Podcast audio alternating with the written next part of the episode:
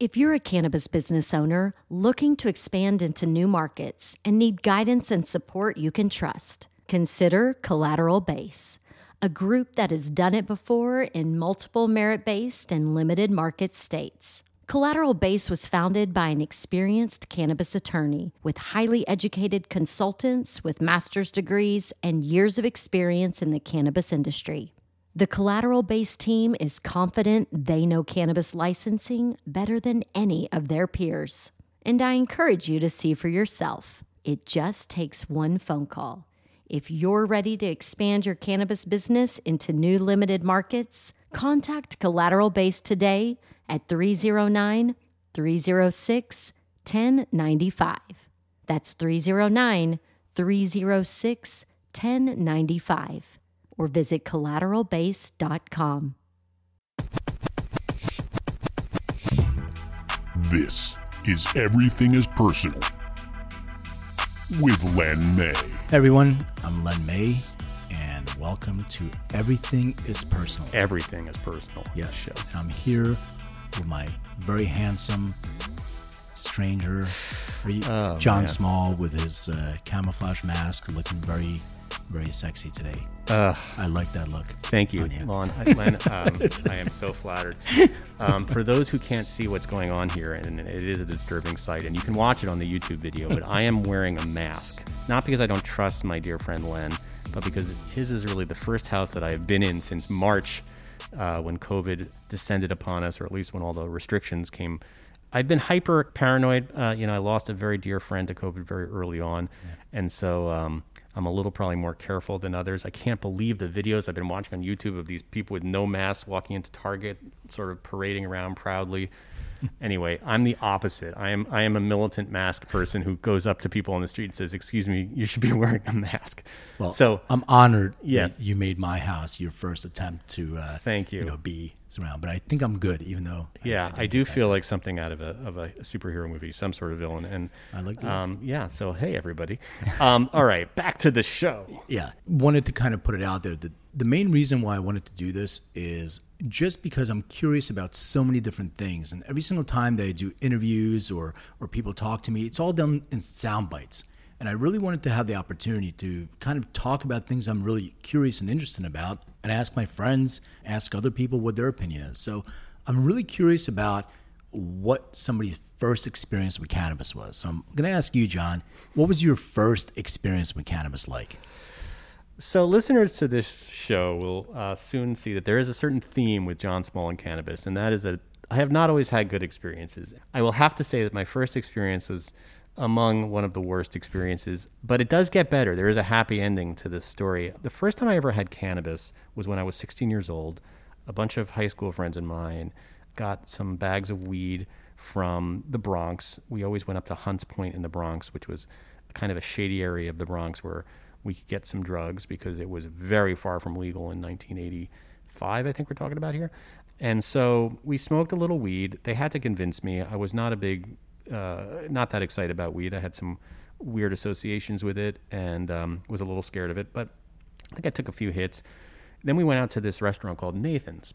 And Nathan's is a hot dog joint, um, very popular at Coney Island. They have a, a hot dog eating contest. Kobayashi. That's the guy Kobe, yeah, that- yeah, that's the guy. He's the guy who can down inhale hot dogs like they're uh, like they're sushi. But I took a few hits. Then we went to Nathan's, which had video games, big arcade, huge arcade where all the high school kids would hang out. And back in those days, you know, we didn't play online. We played. There was no such thing as online. We played video arcade games. So I was playing Galaga, really getting into it, probably getting a high score, and all of a sudden, boom! I am higher than I have ever been in my life, and bec- that's because I had never been high in my life. So I had no idea what was happening, and my heart started racing like just crazy. And I'm sure it was racing because I was perpetuating the nervousness of about the way I was feeling, and it was like a vicious cycle where I was, you know, nervous that I felt funny, and then my heart would race, and then I'd be like, "Why is my heart racing?" And then my heart would race more. Anyway, my friends saw that I was completely panicking, and they took me out of the arcade very gently. And I said, "Am I supposed to be feeling this way? Am I? Maybe you guys should take me to the hospital." And they said, "No, no, no, we're not taking you to the hospital, dude. We're 16 years old. We'll get arrested." so they sat me down and they ordered me a plate of fried clams And fried clams were sort of the delicacy of Nathan's, and I just started eating them and eating them and started feeling better. And eventually, it, it, it subsided from fear to my next typical emotion, which was hunger. and there- there's two really basic feelings I feel all day: fear and Fear and hunger. hunger, yeah. And so the hunger kicked in, and I decided that I was gonna eat those clams. And I think I ordered like three of the clams, uh, fried clam dishes, and was very happy. But then, you know, never smoked pot again for the next uh, probably you know year and a half until I get to college.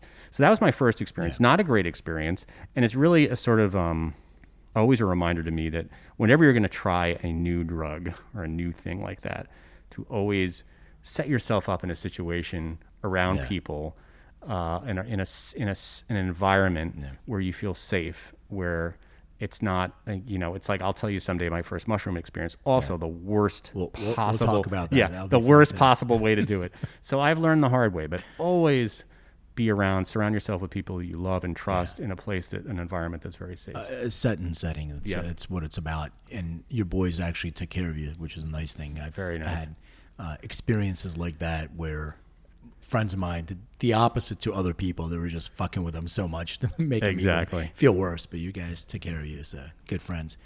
I think I talked about my experience on the last show. My first one was uh, in school, in the uh, right before class started. But then when I found out what it's you know what it's doing to me, then I wanted to introduce my friends to it. So I started doing that, and we found out that we had to go uh, what's called down the way to get our weed in Philly.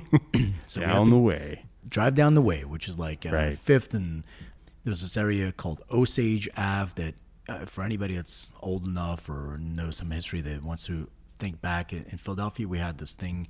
Uh, there's an organization called Move, and our mayor, uh, Mayor Wilson Goode at the time, decided to drop a bomb on his own people. So this whole area uh, caught fire. So Oh, anyway, man. So that's where we used to go to get our weed and down the way.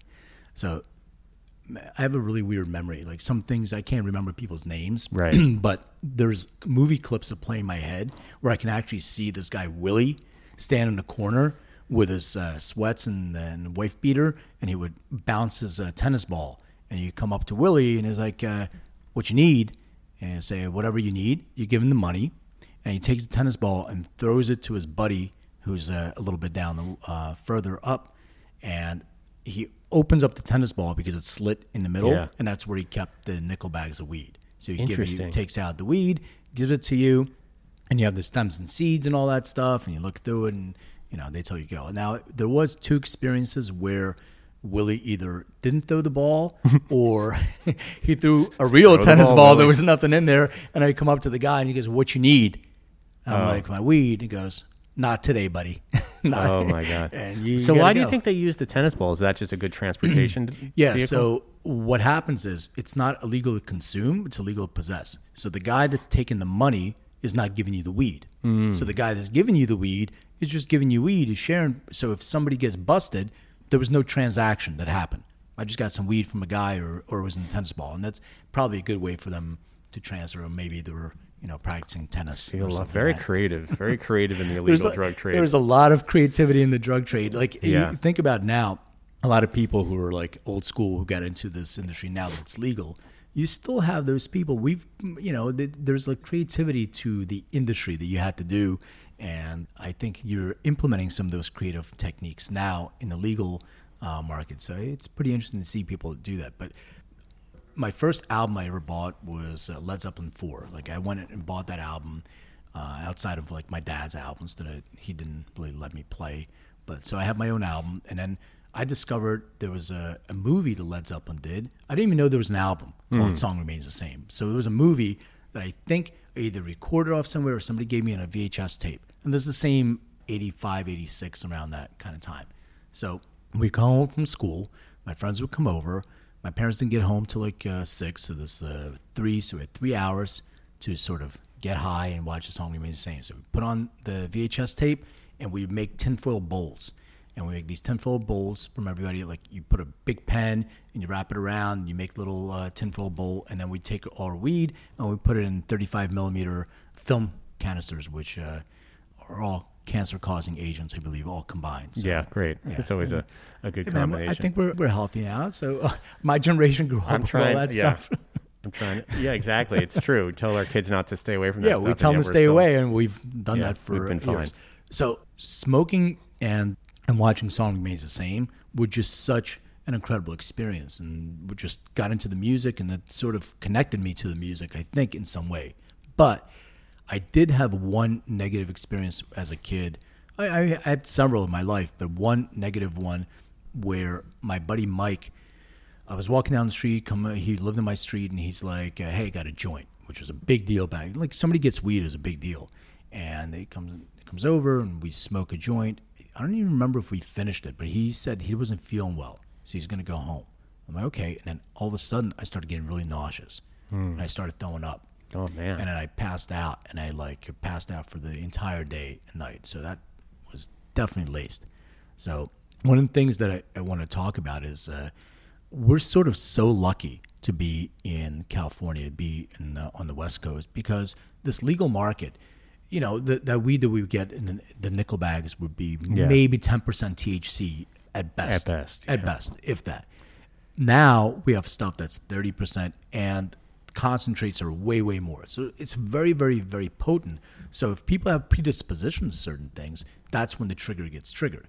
But however, you also have the opportunity to take advantage of a legal market where you're getting good, clean cannabis that's tested, tested for all the different things that's probably in the weed that we smoked back in the day, but also not only potency, but also terpenes and everything else that you need. So I think we're we're lucky to be here, but especially on the coast here. Yeah, definitely on the West Coast. It's very different experience. Even when I talk to my friends on the East Coast who still, you know, have to either get it shipped in somehow from the West Coast or buy, you know, it from the illicit market and where it's dicey.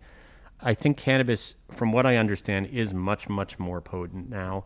But there's also more options now to do different ratios, which you didn't have. You didn't have any idea when you're buying a dime bag what you were getting. I mean, I also smoked a bag of PCP laced stuff when I was a teenager, and that was another wonderful experience, which I won't even bother regaling our, our listeners with. But yesterday I tried a, a sort of five to one THC CBD combination gummy, mm-hmm. and it made me a little higher than I thought it would. Would I did a half of one, but you know now I know. Well, maybe that's a little high for me. I'm going to go for like a three to one. Like it's so crazy how you can really mix and match now. The the market is so tailored to the canna-curious and people if you if you're somebody that has a hugely high tolerance you can smoke that really strong stuff and you're going to get higher than you've ever gotten in your life Oh yeah, no, I, I, I had I had an experience like that the first time I dabbed, which was just like uh, an extremely intense experience. And then I also went to this uh, event where there was a company called Clear that was displaying their 99% THC uh, oil, Right. And they put it in a vape. So I took like a couple of hits of that, and I had the same experience as a dab. Like my heart started racing, my Yeah. blood pressure, all that stuff. If I was a you know a hypochondriac, I would think that was having. so what's going attack. on with the heart racing thing tell me about that is that uh, should that something that's something that should scare us i mean nobody's ever died of a heart attack from smoking cannabis as far as i know so what what is going on why does your heart rate you know i know you're not a medical doctor but you certainly have a lot of experience with uh, with cannabis Well, first of all, it depends what you're consuming. But when you have a receptor that is being bound by THC, you have all these different things that are happening to you when you have uh, a stressful event. That happens. Uh, you have Mm-hmm. Yeah. dopamine, Like a fight or flight type of thing, Yeah, yeah. So you have that. So that's part of your body's like, what the fuck is going on right now? Uh, Exactly. my receptors are bound, and you have this elevated. Now, what happens to some of us is that you're triggering a genetic predisposition to other things. So if you're prone to PTSD, for instance, there's a gene that has this uh, PTSD association with it. And what happens is if you actually trigger that in an ind- individual, not only are you thinking about, oh my God, I'm high, but you're thinking about, oh my God, I'm high, and that shit that happened to me when I was seven years old. And uh, you get on this hamster wheel of thoughts and you start freaking yourself out, and that's where set and setting comes in. But you definitely can trigger that anxiety in an individual with consuming uh, certain cannabis, and especially high THC in certain terpene profiles. There's certain terpene profiles that are boosted serotonin and give you that up. And if you're already up, you don't need to feel the up. You need to feel the relaxed type. So understanding your genetic predisposition and then understanding what it is you're consuming and matching those together is really important. However, I'll talk about an experience uh, that I just Yeah, had with, with an individual. So I had a reporter that um, did an interview three months ago, read an article about uh, us, and I went over her uh, DNA uh, results. I think she swabbed, or maybe she put up her 23andMe. I don't remember. In going through that, she had some genes that I thought she should be aware of. So I told her, you know, she has a gene for anxiety, that stress reactivity, and that PTSD. And then she had another one, which is FAAH, CNR1, and then she had another one that's associated with psychosis, psychotic like events, uh, which is AKT1. Told her that's fine, and she has a medical condition which she has to take cannabis for. Months went by, I even forgot about the article, and she emailed and said, "Oh, I'm so sorry on the delay of the article. I finally submitted it, but uh, you forewarned me of a situation, and I just want to tell you, you forewarned me that I had this genetic predisposition to psychosis, and I actually had a psychotic break. Like, is there anything, you know, what can we do?" So I had a conversation with her, and I, and I just because she had a genetic predisposition doesn't mean that it can express. I have no idea. Right. But she actually didn't heed any of the advice from the report. She went ahead and continued to do that, and she did it with an edible, even though she's not a poor metabolizer. But she was taking 25 milligrams of edibles, and uh, That's a lot of edibles. that's a lot for, for some people. Yeah. It depends on where you, but you know, it's a pretty high amount of THC. But you're also getting the conversion to 11 oxyhydroxide from your Right, liver, which we talked about last Right. episode, which can yes. really. But then it triggered her fight or flight. This this gene called FAAH, and I talked about that too. And she started getting anxiety. And when she started getting that extreme anxiety, that PTSD, that's trauma, and it's caused all by stress because there's a gene that says if you're stressed in the situation, you can actually ex- exacerbate those genes. Right. So she had that same kind of uh, exacerbation of the genetic predisposition, and she started really freaking herself out. She's like, I started getting these thoughts and all that stuff. And then she had a full psychotic break Wow. for two weeks. And uh, she had to go to a psychiatrist. That's and, scary. yeah, and it's it's that gene, it's the psychosis gene, the AKT1. It, it was triggered, and I was like, "Well, I still need to take cannabis. What do I do?" And I said, "Well, why don't you take something that's a little more balanced? Your genetic profile says one to one CBD to THC. You're still getting the THC, and change your terpene profile." I said, "You're consuming uh, sativa dominant hybrids, limonene, pinene. They're giving you the up. So now that you're extra stressed, you know, be aware that that can happen. Now, the thing that also uh, perpetuated that is uh, insomnia. So this stress creates insomnia. Not every insomnia is due to stress, but uh, hers specifically was stress, insomnia, and it's sort of like this rat race that keeps going around and around and around. Yeah. I said maybe what you want to do is consume something different at night and something different during the day. So you had that balanced formulation, the, that calming. So I said instead of limonene or pinene, if it smells like citrusy or it smells because she wanted to consume just weed, just cannabis flower, I suggested that she consumes a tincture because she can control that. But okay, that's fine. That's her choice. I said pinene, like that piney smell or that um, citrusy smell. I said that's not your friend. I said your friend smells like lavender. Okay. So I smell that. That's linalool. That's a calming terpene. That should be dominant. Beta caryophyllene, uh, which is found in like clove and black pepper. Mm, That's it's an anti-inflammatory. That'll help to relax your immune system as well and kind of get everything back in balance. And at night, you want to take maybe something a little more sedative, but don't take that high THC if you can avoid it. And I said maybe avoid edibles altogether.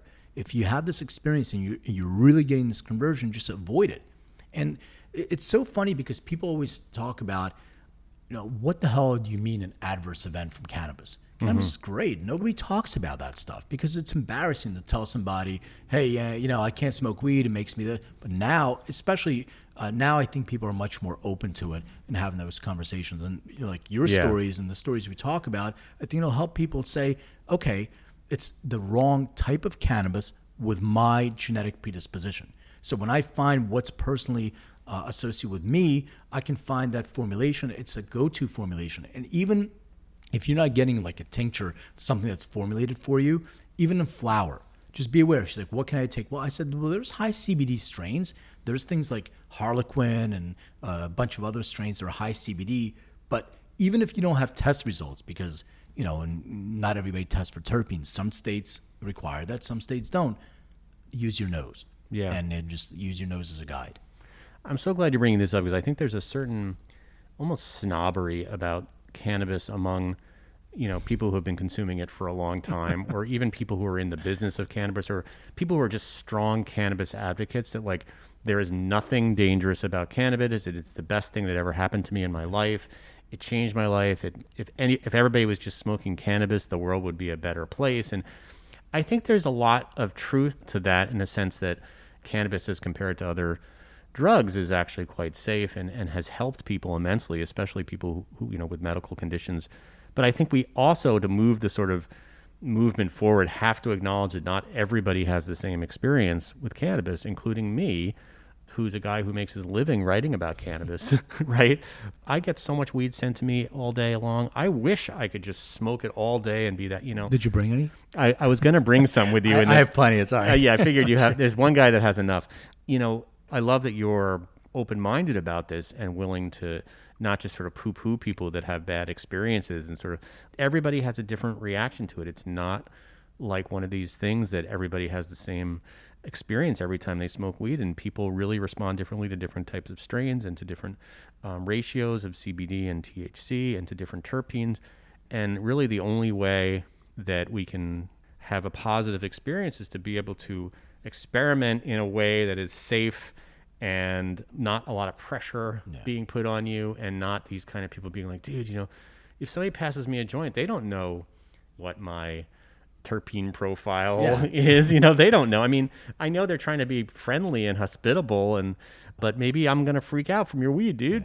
Well, So- I think I think COVID's going to end the whole uh, Yeah, the- passing of uh, yeah that's the end of that. uh, Which probably is, a better thing I don't know, man. I love that experience. you? Because everywhere Communal. you go, yeah, it's a communal thing. You build relationship with people passing a joint. This whole thing of like, I'm going to smoke my own, you smoke your own, is kind of weird. uh, I mean, COVID is going to change so many things in that way, but I do think that's the end of somebody bogarting your your joint, right? Which is a good thing. Yeah, well, that's a good thing. that part's good. But go, going back to what you were saying, you're right. Everybody has a personal experience, and what you want to do is you want to help people avoid a negative experience because what, what happens is you may actually be an advocate for it, but even understanding that you may have a negative experience, maybe it's not for you all the time, but you're still an advocate. But there are certain people that have a negative experience and they become the opposite. They're like, no, this is bullshit. This is a drug. This is It can really- dangerous. yeah, this is dangerous. It can fuck you up really bad. And that's the thing that we want to avoid because when some of those people actually have an, a medical issue and they need it, instead of turning to cannabis because they had they turn to narcos or they Yeah, turn to drugs Yeah. that have so many worse side effects. Like even though you can have a negative experience, nobody's ever died from it. So Mm-hmm. as long as you have set and setting and as long as you kind of get your mind saying, okay, worst thing is going to happen to me. I'm going to freak out. I'm Mm-hmm. going to have a bad experience. I'm not going to die. So let me drink some water. Let me take some CBD. Maybe receptors are, are will reset. Let me eat something. Let me watch something on TV that'll take my mind out of it because our brain keeps doing that to ourselves too. Oh, the But brain no- is the worst. Yeah, oh yeah, but nobody's ever died. But those are the people we want to address first. Like, yes, you can have a negative experience, but learn about what a positive experience looks like in your life, and you can have a really good experience, and you can tell other people. I, I'm gonna do kind of a segue on this topic, but my daughter. She's been listening to me like in the car or when we drive. People call me with all kind. I'm not a medical doctor. I'm not a professional. I don't know anything about anything, but people still ask me for my opinion on different conditions and you know hundreds of cancer patients, you name it, that I've uh, I've worked with over the years, Parkinson's, epilepsy, Right. you name it. We've been able to do a lot of really really positive things, but she hears that in the car and she understands she's got a different relationship. And I asked her, you know, have you tried? And a lot of her friends smoke weed and they vape, and I've seen them, and I, I know. And when I get in the car, And your daughter is how old? uh, she'll be 16 in January. Okay. So uh, she's almost 16. So this was the, around the time most kids start, you know, trying weed. Of course.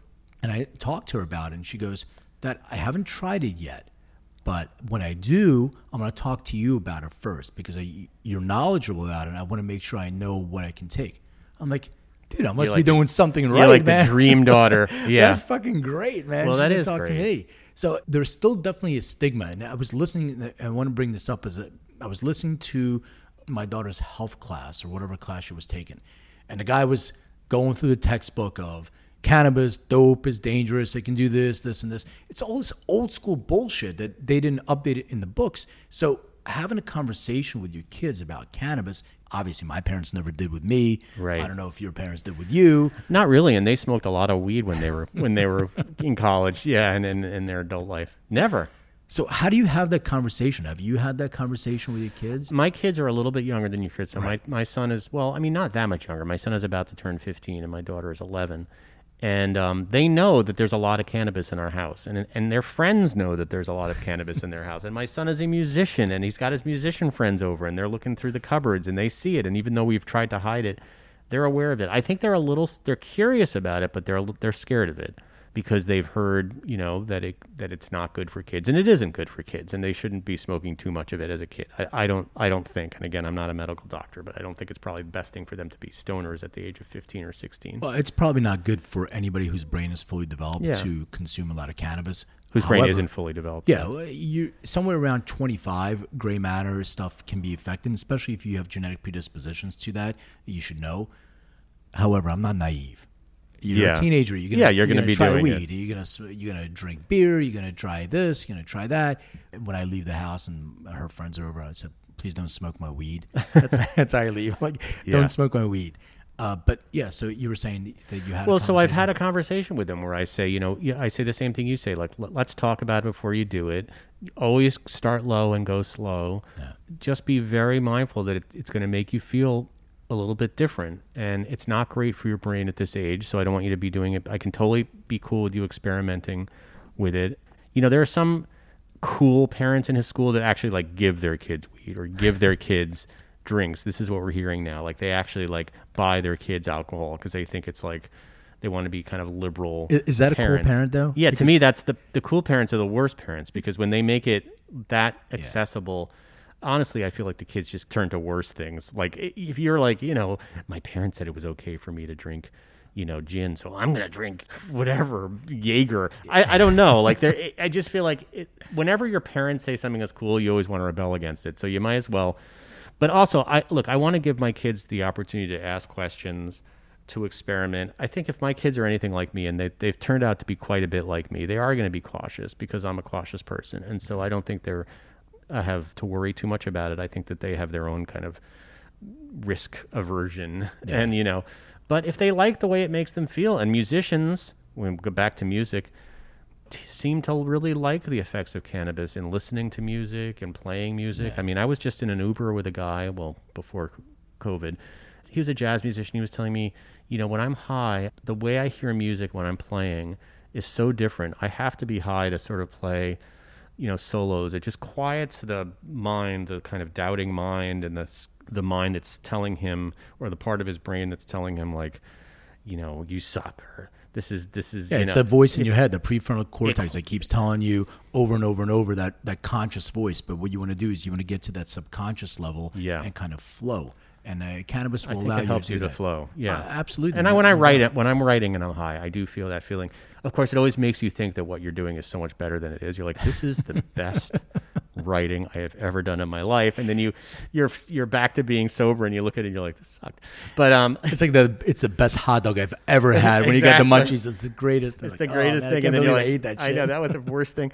So it is funny in that way. But listen, I, I, I'd venture to say that some of the greatest albums that we've ever listened to in our lives were com- conceived completely while people were high, including most of the Beatles albums, right? so I'm not sure if there was ever a great album that was conceived that without people weren't high. right. So I think there's something worth worth noting there that it is important, and yet, and that's the balancing act that I have to play with my son because I do know that it can be helpful with creative people, but I also don't want him to, to use anything as a crutch or to feel like he needs to have it in order to function. And you know, he's already on um, medication. He's already on ADD medication, so ADHD medication. So, and and then there's that whole um, issue of you know how is it going to interact with Well, that's ADHD yeah. I was just gonna say that's the whole thing. Drug to drug interaction, and even supplements and nutrients. It's a major Right. thing. So, uh, not making a plug for us, but on EndoDNA, when you do our, our test, that's one of the things that we uh, You we- ask. yeah, we have a drug database right now on prescription medications, both brands and and uh, generics. I think there's 206 different Oh, wow. medications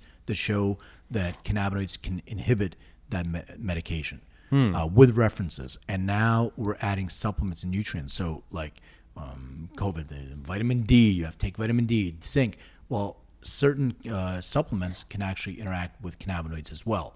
So just being aware of how you take that, and some of them are time release. So being able to right, take the right dose when you take it.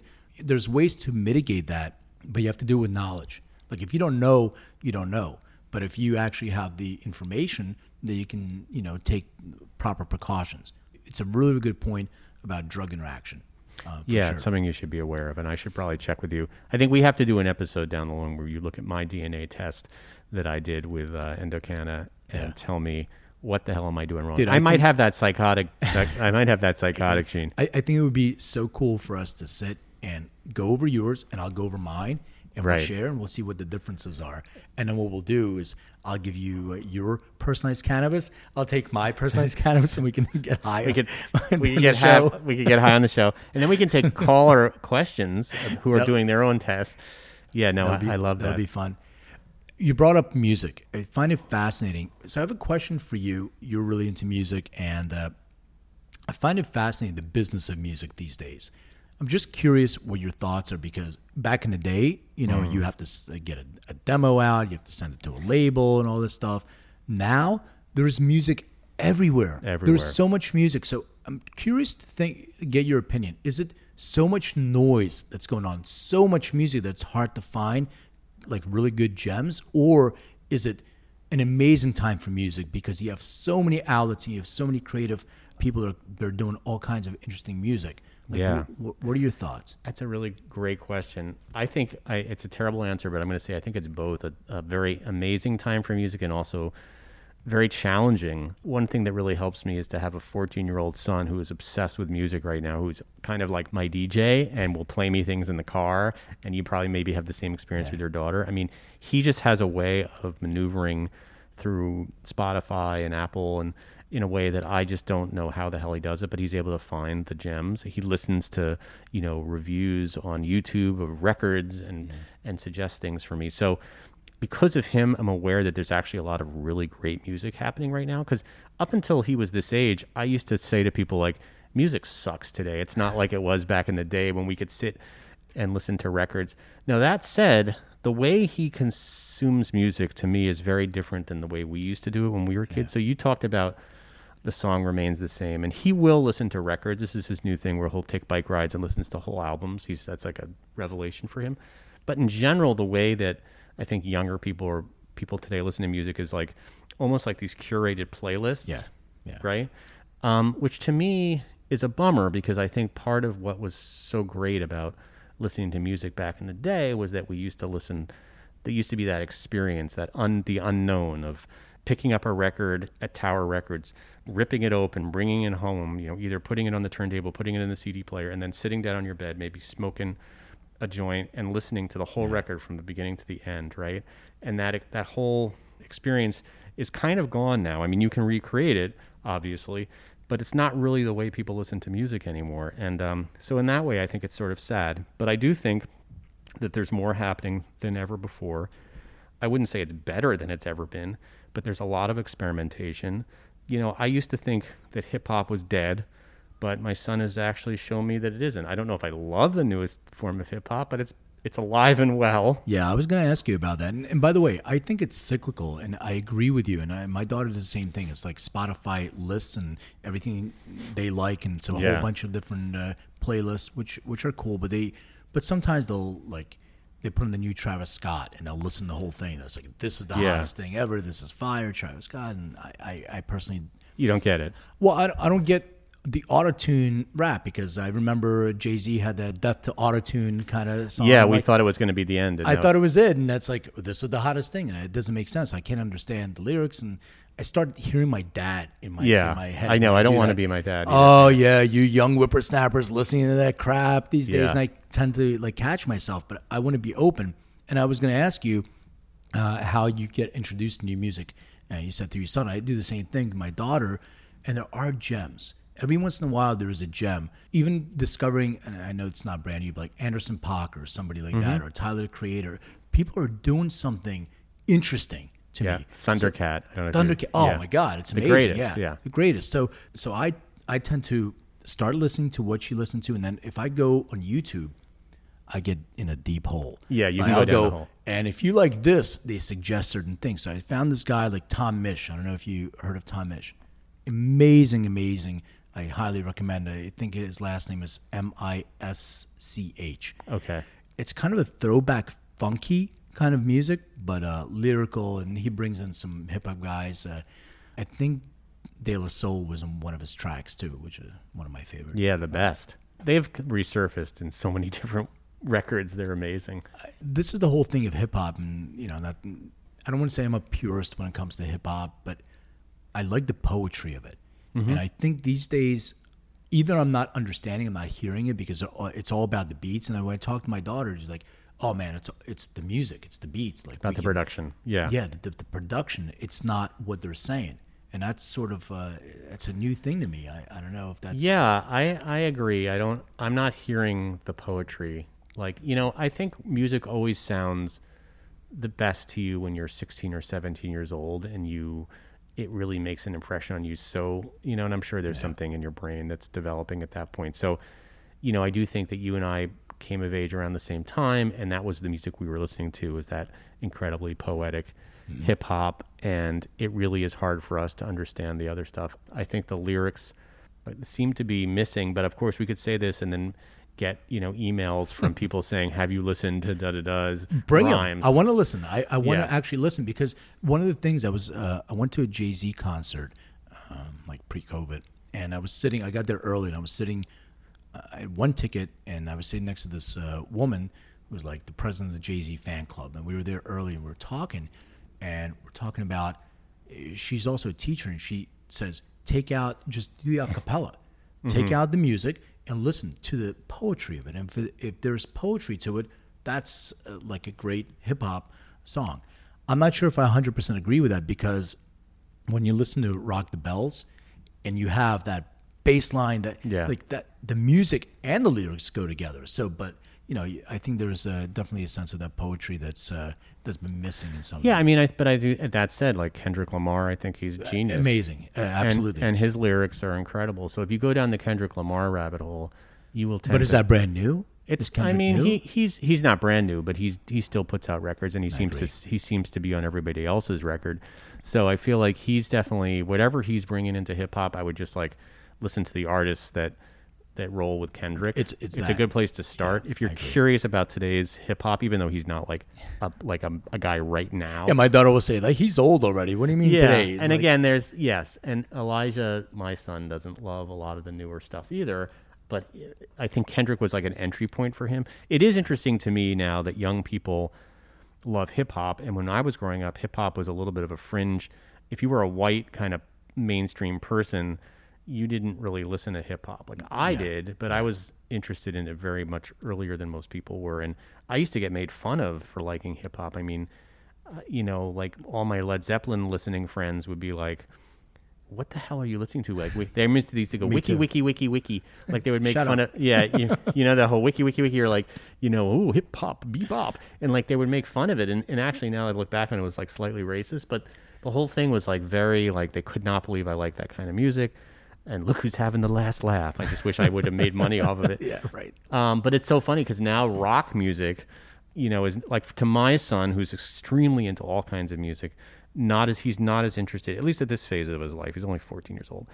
In rock, it's like to him the most kind of edgy alternative stuff is coming out of the hip hop urban scene, um, which I find pretty interesting. Yeah, but, no, um, I, I agree with you 100%. Same thing with my daughter. Uh, her name is Sasha. But I was listening to RZA on uh, with Rick Rubin, Mm-hmm. and he was talking about hip hop, and then Rick was also talking about this stuff when they when they originated hip hop early on. It was a melting pot. Yeah. So yet it was came from you know black culture, but there was white and Asian influences and all that Yeah. early on, and that's when uh, in an, even in early Def Jam, and like bringing in guitar licks, bringing in that rock samples, bringing that into hip hop, like expose that to everybody and people that were into it. I never felt like, yeah, I was a minority as a white kid in Yeah. that, but I always felt a camaraderie with people that because we have something that's Yeah, we so, shared something. It's but it, we share something that's so underground, right? Yeah. Like I couldn't hear hip hop on the radio back then. Nobody was really playing it, and I remember when I first heard uh, Beat Street, uh, the, the yeah, movie. the movie. Oh my God, man, that's that was a life changing thing. I got the cardboard out. Mm. It's changed my whole style. I'm like, I am going to be a breakdancer. Yeah. that's uh, kind of what I what I started doing. I mean, I was the same way. I, I don't know if it was Beat Street for me, but it was um oh God. I mean the first I mean, I'm corny because the first rap I ever heard was actually one of the first raps a lot of people heard, which was um Rapper's Delight. Sure. But I was seventh grade. Kamafi Evans brought it, a disc of it, uh, he brought the wax and he played it, and I was like, "What is this music?" And I somehow was able to define that record, and I listened to it a thousand, maybe two thousand times. I've memorized. I can do the entire fifteen minute version of Rapper's Delight, but I never, it never, I just never recovered from that moment and really went down a, a rabbit hole of a tremendous rabbit hole Yeah. and and just had to have every 12 inch uh, ever of every rap record ever made and would go to the Bronx to buy them because you know luckily growing up and you up you in the East Coast with Philly but you know we were near kind of where it was happening but I think what people don't realize that didn't grow up then was that it was a regional mm-hmm. thing it was impossible to find it outside of like the tri-state area Yeah. and it wasn't until later when the radio started playing some things like Run DMC and stuff like that that the mainstream America started becoming aware of what it yeah, was. I, I think Blondie was probably the first like a mm, little bit of hip hop on the radio. yeah, she did. Rapture, and Yeah. she she I think she was probably the first. Yeah, I mean, I, I actually once did go do do some research on this. I think she was the first person to uh, like white mainstream person to ever rap on a on a record. There was a lot of rap records that had come out before Blondie. She was just she was in that downtown scene. I just interviewed Chris Frantz, Yeah. who is the drummer for the Talking Heads, and he was talking about how he was really into hip hop when they were doing their thing in the early '80s, and him and his wife Tina Weymouth would go to all the clubs, not uptown, the downtown clubs, but in the downtown clubs, some rappers would come in and do their thing. And that's how they became aware of Fab Five Freddy and Grandmaster Flash, and that's why she said Fab Five Freddy told me everybody's style. Yeah. and later he would create the Tom Tom Club and start kind of creating, you know, Mm-hmm. raps like that. I think one of the things that makes me sad, I don't think what happened in the 80s, early 70s with hip hop is even possible today because I don't know if you can have music that is so underground anymore that people won't discover somehow through the internet. Like there was no internet, right? So if you knew it, the only way you could really know about it was to like know somebody that had tapes of it or be able to find some 12 inches. Half of it wasn't even on vinyl. Right. So it was like you heard on the radio. I would sit in there uh, with my finger on the pause button of my cassette player radio to tape to tape the shows because it was the only way they could hear that music. And my son doesn't have that experience. My son's experience is if he likes something, he can find it immediately. at your fingertips. Yeah. Right. But So- but that's what we're saying. There, there's Yeah. so many different options, and and, Yeah. it, and, and it does become cyclical. And and um, one of the other things that Rick was talking about, Sugar Hill Gang, for instance, all these records that were coming out for hip hop were actually using bands, were actually using music, Yeah. but it wasn't DJ music. The the ones that were playing in the parties. So when I was going, like I went to the Roxy in New York, I'm like, holy shit. There's a DJ that's playing. There's a guy that's coming up with a mic, but it was all about break beats and all that stuff. You never heard that on the radio, even No. even on the the rap that we're playing. So I think you're right that our kids don't have that luxury, but there's so much more creativity right now. It just going through all the noise and like dedicating some time to go into, uh, as you said, like Kendrick Lamar. Yeah, great. Okay, I love DNA. Let me see who else is like that. Anderson Paak, Yeah, uh, Tyler and- Creator. Yeah, people now that they don't play on the radio, so you would never know. they never played that. on- Even Yeah. Jay Z's last at uh, four four. You know, nobody played that music. Like the story of OJ, they can't play that on the radio. Uh, What an incredible song, and like Yeah. uh, that's the kind of thing. So now, does anybody even listen to the radio? No, I, I think it's a v- no. I mean, I listen. I think I'm like a dinosaur, and I listen to Sirius XM. But I mean, of course, all I listen to on Sirius XM is is uh, Rock the Bells radio and and, and New Wave. Uh, you know, so I just listen to the music of my youth. It's not like I'm on there listening to the new stuff. And I and when I do, you know, I listen to that stuff with my son. He's a little bit like, eh. this is kind of corny. Like to him, the new wave stuff on the radio, not new wave, alternative music on the radio was a bit corny. He goes deep. He goes really deep. So I music is not dead. If there's any theme of this podcast, you just have to be a little bit more adventurous in Yeah. a way. And there's Yeah, and I agree with you. And uh, just one last thing on, on this uh, specific topic. I mean, you were talking about that kids don't have the opportunity to listen to full albums anymore. It's kind of cyclical because in the 80s, the record companies pushed singles. Singles, you're right. That's all they did. Remember the cassette singles? The cassette singles. Yeah. All the, so everybody was we want a, a radio hit. So you you get oh my god like this and that's why you had so many one hit wonders because Yeah. they make these hits, but the rest of the album kind of sucks. But now like discovering some of those, so I started go to like uh, to swap meets and flea markets and I buy old albums. So you buy like a Culture Club or something like that. Mm-hmm. Yeah. I'm like. It was actually a pretty good freaking album. You know, Right, it's got like- it's got uh, you know two singles on it that were hits, but the rest of the songs are pretty good. So Yeah. I'm starting to rediscover that kind of thing. That is fun. I'd love to listen to some albums that I like. They like never really listened to the album. Would just listen to like the three songs on the album. That's a show. We can do that. We can Let's just do pick it. an album. Let's pick an album and find like the one cut that we didn't, Yeah. you know, that nobody ever talks about. Yeah, I have that. Like Roxy Music, I know one track that I always listen to. Even Billy Joel, I've listened to every Billy Joel. Not every, but when Billy Joel was cool. I don't know, like seventies, early eighties. Um, was was Billy Joel ever cool? yeah, in, in my mind, he was cool. Maybe He's because cool. I'm from Of New York. He's cool. He's cool. Um, but uh, he, I don't know if he was ever cool. I liked his music, but he has some hidden gems in there for sure. All Good right. segue. So I, I wrote a book. The book is like basically about. Congratulations. thank you. Uh, I co with a co-writer, uh, Brian. Who Oh, I'm, wrote- I'm taking back my congratulations. it's bullshit. yeah, I just talked. So uh, I'm trying to find the the title for it, but it's written, and right now it's uh, kind of personal. But I'm talking about basically a journey, like my journey, cannabis, music, business. But one of the things that people are asking me for is uh, to give them a list of albums, like sort of we talking about desert island, this kind of thing. So it's interesting that you bring this up because I started putting my list of albums together, and I don't have a lot of modern today albums. I'm not Hmm. sure if I have any, to tell you the truth. So it's stream of consciousness. I never list. They're not in order. They're not in anything. But I'll go through. Yeah, I'd love to hear what I'll go got. through some. I don't have a, a list prepared. Next time, I'll- Yeah, I'll go through some and uh, give me feedback, even if you didn't hear it or you're like, hey, you know, eh, whatever. Just a- ask questions. So randomly, no order, anything. I'll, I'll go through and uh, throw out some. and no judgment.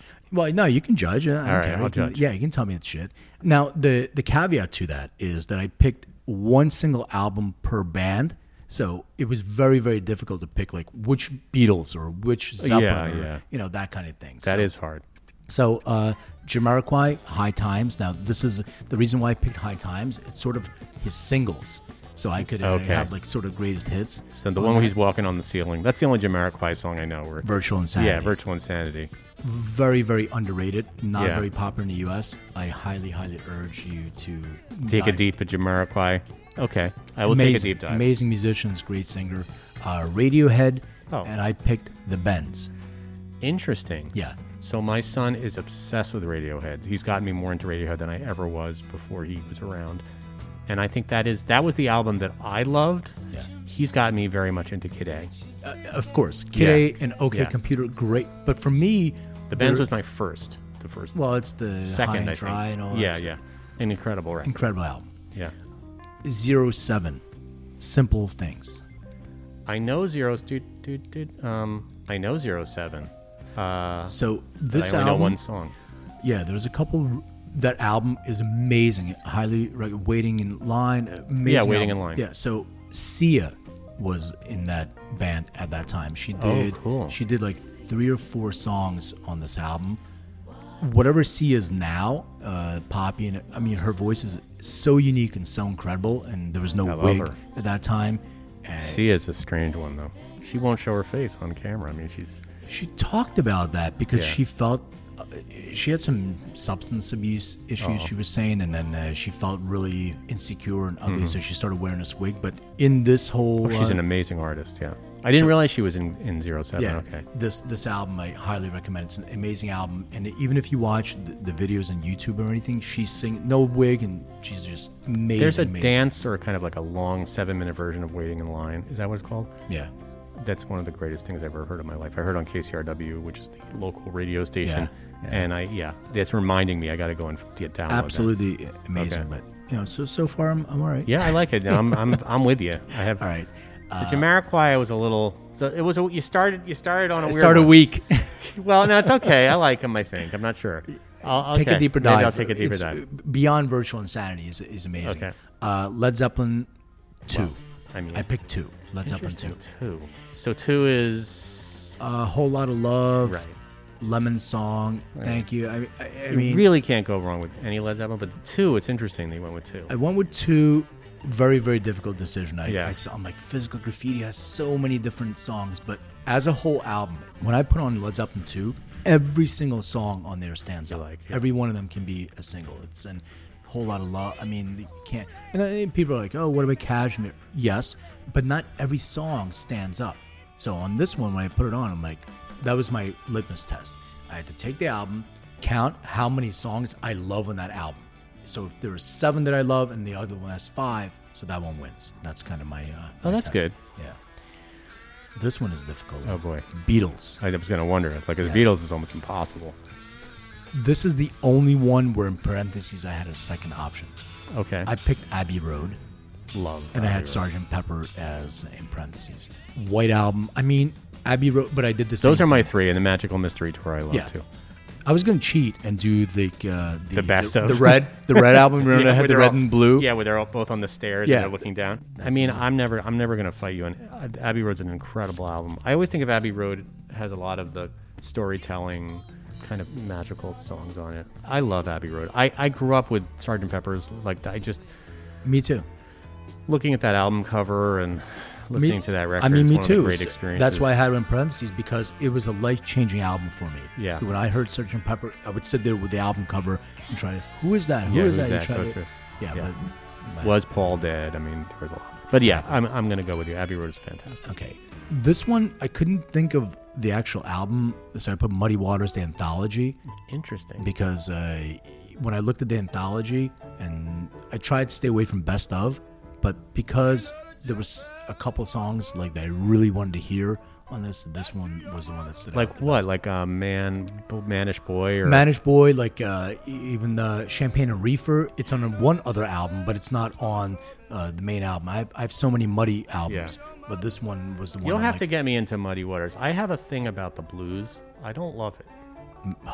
So maybe I need to take a deeper dive. We'll we'll take a deeper dive because uh, the blues and jazz are my foundation of everything. Like, Right. Everything is blues, like Robert like I appreciate the blues. Like I understand that the blues is the reason that we have hip hop and we have rock and roll music, but it doesn't mean I like the actual original. well, the Rolling Stones are basically. Uh, and I'm not a blues. huge like Rolling Stones guy. Led Zeppelin is blues. Well, like I a whole love- lot of, yeah, no, I know Willie that they ripped Dixon. off. Willie Dixon wrote like half those songs. No, not I half, understand. but but I sort of like the Led Zeppelin version of the blues more than the actual blues. Okay, well, th- and that's fair. We'll but see. It's a good point, but Mud brought in electric blues too, right? Yeah, So you had that's true. Robert Johnson, you had all these guys like uh, Sonny Boy Williamson. You have all these uh, uh, all these guys who would uh, you know play blues like Mississippi blues, but then when they came to Chicago, the Chess record blues, they changed all that stuff.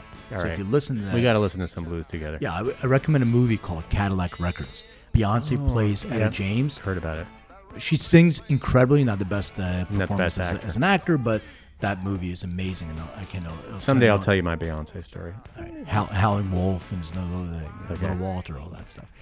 Okay, Thievery Corporation. Oh, yeah. richest man in Babylon.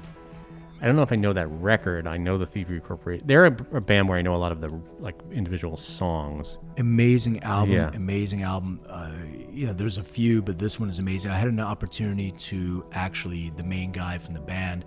Uh, he's friends with uh, one of my friends. Uh, I was at an event a few weeks ago, and uh, I started talking about Thievery Corporation, and she's like, "Do you want to call Rob, Rob?" I think. I'm like, "What?" Yeah. She FaceTimed him, and I got a chance to like, dude, you don't even understand. I love your shit. Like this is I'm sure amazing. Yeah, he was he Yeah. was so gracious, so grateful. Uh, Pink Floyd, and I picked Dark Side. Yeah. Wow.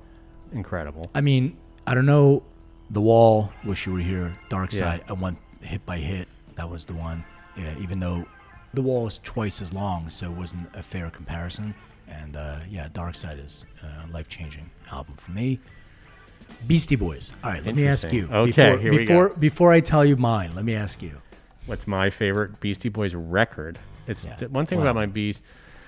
I'd have to say, it's a little cliche, but I think I'm going to say Paul's Boutique, just because pound for pound, it's just such an interesting, innovative record, and I love sampling, and it's like one of the great sampling masterpieces of all time.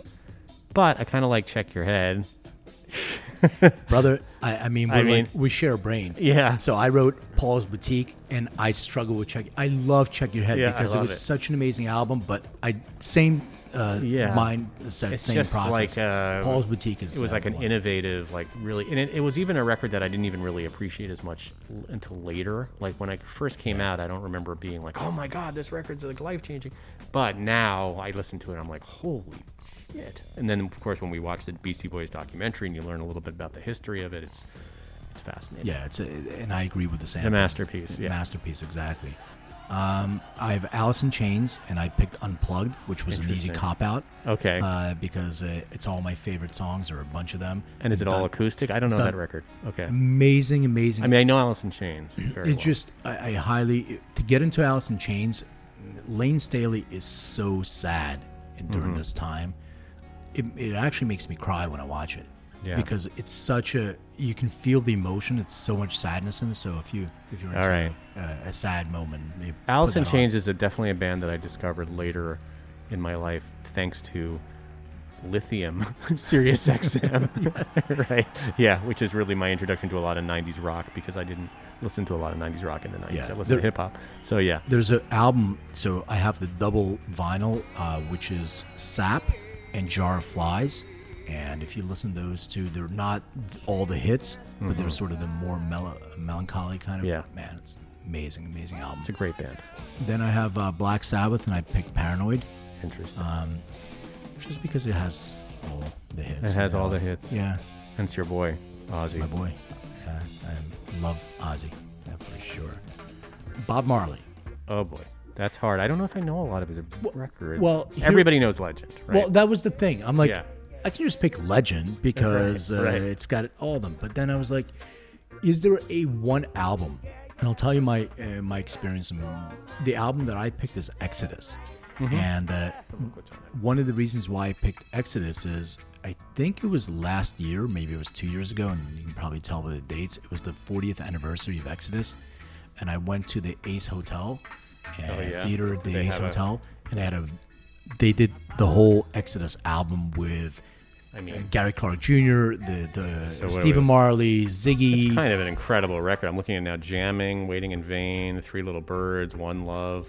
I right? mean, it's like the greatest hits on one album. Yeah. And like, how many artists have an album that yeah, has it's like a hit Beatles- after hit after like hit after Beatles hit? It's like a Beatles album. Right. Like everything is good. That was the one.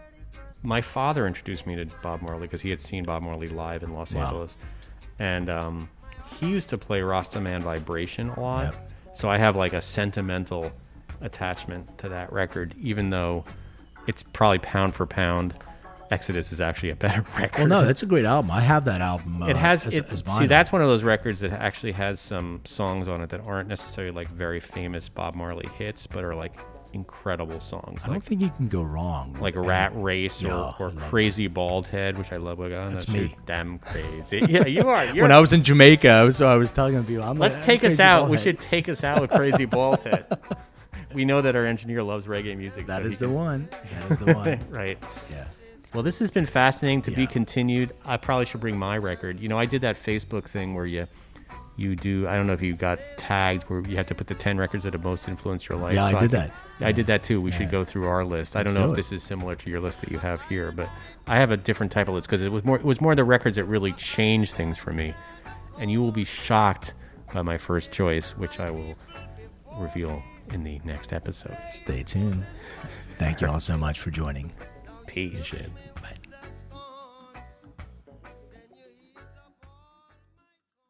Thanks for listening to today's show. To check out more great cannabis podcasts, go to podconnects.com. Here's a preview of one of our other shows. Hi, my name's Kate, and I'm your host of the Pop Moms Podcast. I started the Pop Moms podcast, well, because I wanted to end the stigma against using cannabis, specifically with moms, but also anyone who chooses to consume. I strive for a balance of humor and education, along with some pretty rad guests, to help combat social biases that come with consuming cannabis. Kids are hard. Join me for regular podcast episodes packed with parenting hacks, real life stories, and of course, my favorite cannabis products. The days are long, but the years are short. So roll another J and take a deep breath. Keep blazing and stay amazing.